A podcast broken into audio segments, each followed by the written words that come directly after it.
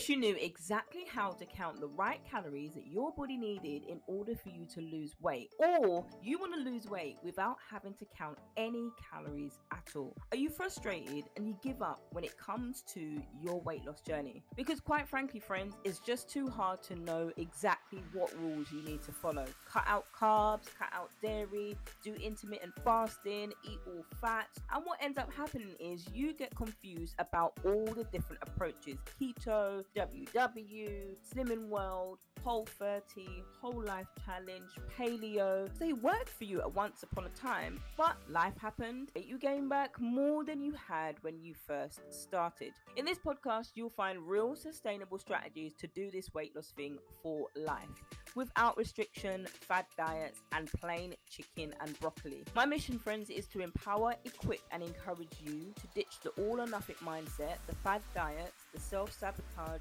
and negative narrative that you have, and help you learn to love all foods and learn how to enjoy your favorite foods without restricting yourself and still be able to lose weight. Yes, friends, you can eat bread and still lose weight. Hey, friends, Verona here. I'm a mindset nutrition coach, personal trainer, and your faith fueled wing woman doing this journey with you. So, friends, if you're ready to say yes to getting these results, then you're in the right place.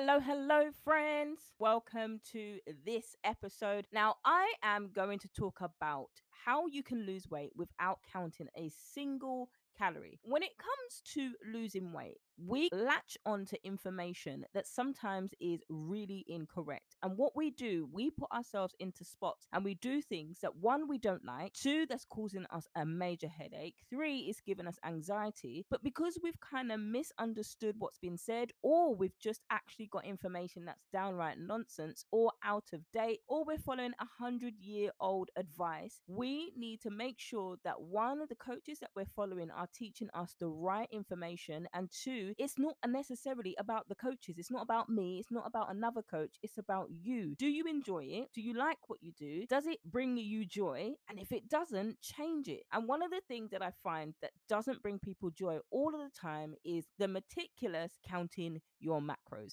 weighing out every single thing that you eat. If you've had a lick or a bite or a taste or something like that, you've happened to take an extra spoon or two from the peanut butter jar, there are many of you that actually melt at that. Like you have a full on meltdown. Oh my goodness, I've had my calories. Oh my goodness, I've ma- measured out my macros for today. How can I go over? But what you're failing to understand is what they always, they don't always tell you is if you have had a week where 80% of that week you have been tracking your macros, you've been consistent with your macros, you've not gone over your macros, and you've got an equal balance of proteins, fats, and carbohydrates.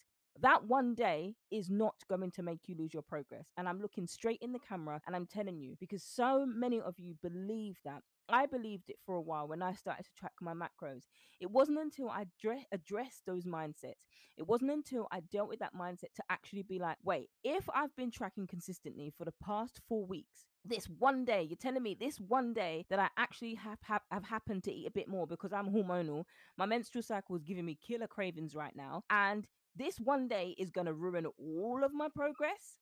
Actually, no, because when you look at things like that, you look at it as a matter of fact and you change your perspective. So you're not looking at your weight loss now in terms of your negative narrative that says you're always going to be like this. Look at you, you junk food junkie. You're always going to be like this. You can never even do this right. Might as well go back to eating a burger. You might as well go and order a burger right now on your way home from the gym. Make sure you go and order a supersize meal. Yeah, forget that because you earned it. You've worked hard in the gym, you earn it. And you've got that chicken neck all going on and everything with the attitude. You kind of justify that you earned it. And then when you stand on the scale and you realize, wait, I'm not actually losing weight. And you think that you're the problem. Actually, check your perspective, check your mindset, check what you're saying to yourself about yourself, check your diet.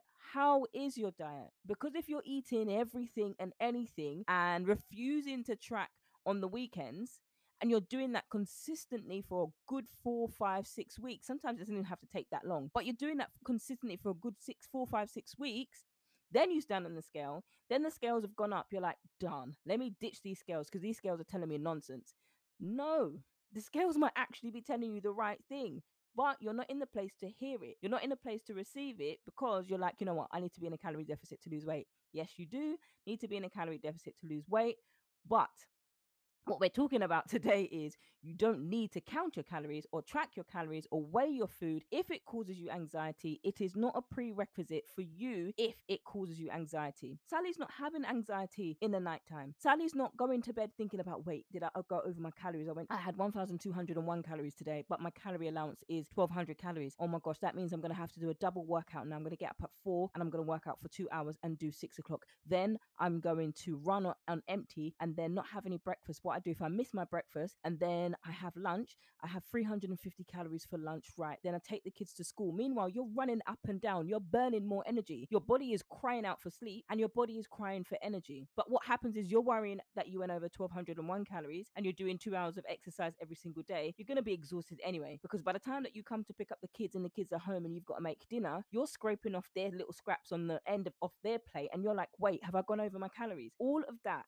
you don't need to do. And because Sally says she's doing it, she's not showing you that she's got insomnia. She's not showing you that she can't sleep. She's not showing you that she's constipated in the nighttime. But you're aspiring to what Sally's doing because on the outside it looks pretty. You're seeing her body, you're seeing her chiseled body because it looks pretty. But she's she's tired. She's got no energy to do the things that she needs to do as a mother to take care of her children and her children are suffering. Her schoolwork is the children's schoolwork is suffering, and their homework, and the children are complaining. And all of that is because you're listening to Sally's results. And I'm not saying don't be inspired by anybody, but we need to check the people that are inspiring us. If they're telling us to to have restricted methods, and we're taking those on as if that is something that's helping us and going to help our body, what it does, it keeps you stuck in this place for longer and then you're getting frustrated when you're not losing any weight and you're not doing what you need to do or you're not seeing the results that you're hoping to see. And now it's like, well, how do I do it? You can absolutely categorically lose weight without counting a single calorie. And I'm going to teach you four ways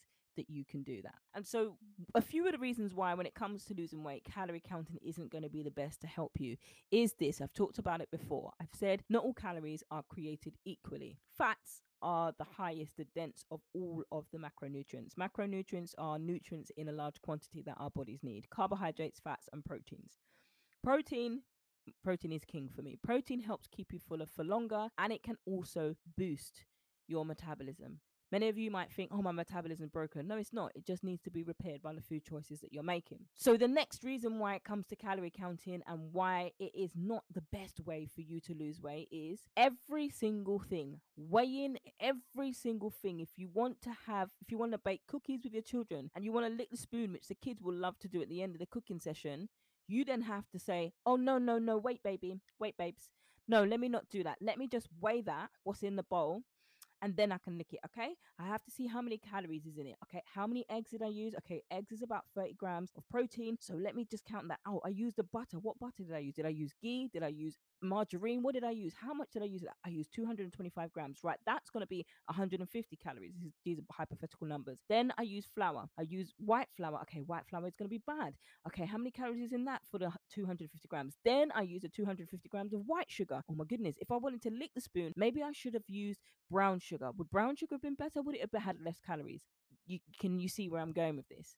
You start to obsess over every single thing that you eat, and it's definitely not a long term solution because there are women I know that have counted calories and had that obsessive dialogue or monologue in their head for 10 years. If you want to change, these are some of the things that you need to stop. If you're obsessing over brownie batter, cake batter, cookie batter, whatever you're cooking, if you're obsessing over licking, tasting, biting the spoon because you're counting calories, it's not working for you because all that's doing is creating anxiety and creating stress. And you're modeling the same behavior for your child. And she will then, or he will start to then replicate what you do, you will start to doubt yourself that you will say that you're not a good parent and the cycle continues. Meanwhile, your subscription is still active. 55 pounds for the blue plan and you're still active, still active to a gym that you don't you haven't stepped in in over 18 months. Minus the pandemic. Even before that, you weren't going to the gym, but you were happy to pay your gym subscription, but you weren't going. Now, these are the things to keep in mind. Calorie counting in the beginning is a fantastic tool, but the minute it starts to give you anxiety, that is the answer, the red flag to you that you need to be aware of. The third and final thing, I did say four, but the third and final thing as to why counting calories might not be correct and might not be right for you is different types of food can determine how hungry you are. Now, it's like, huh? How? So, if you're eating simple carbohydrates, Let's go to a famous, the big yellow M. Let's go to that example. There's been propaganda about that, that, you know, the foods are injected with whatever it is that they inject it with. But the more you eat of it, the more hungry you become. You're never actually satisfied with that food because you could eat a big meal from this particular food chain. I've named too many labels today and none, none of them are paying me. So you could have a big meal from one of these food chains anyone you'd like to choose from, yeah? But let's just talk about this particular one. Within an hour or so, you are hungry, but you just had a supersized meal from this. You finished the drink, you finished the fries, you finished the burger. How are you still hungry after an hour of eating it? Now that's why there's those there's those propaganda things that people say that you know they put hormones in it to make you crave it more to make you keep on coming back. Now check your behavior, check your bank balance. I I triple dare you to go and check your check go and check your bank balance. How many transactions in the last month have you had to that particular store? How hungry have you been? What did you eat? I wish it could tell you the meals that you ate and ordered. But what did you eat? What did you order? How soon were you contemplating going back for some more? You just had the supersize. Why are you hungry after an hour's meal? And so, when it comes to the type of foods that you're eating and affecting how hungry you are and your hormone levels and all your hormones are out of whack, that is something that can affect your weight. And calorie counting isn't going to change that. The food and the quality of food that you're eating and the types of food that you're eating need to be checked we need to check the quality.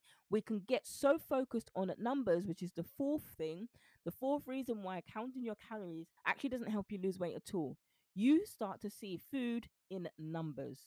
You're not a mathematician mathematicians and accountants, those people who deal with spreadsheets and numbers every single day on a day to day basis, tend to kind of think in numbers. They kind of get used to that. But you, every day in your life, if you're doing mum things, if you're doing business things that are not to do with numbers, when you start to count calories, your numbers and you start to get obsessed with calories, all you see is the number you don't see that this is a portion of sweet and sweet chili sensations. You don't see that this is a portion of sweet and salty popcorn. You don't see that this is this any type of food. You see that that portion is 450 calories.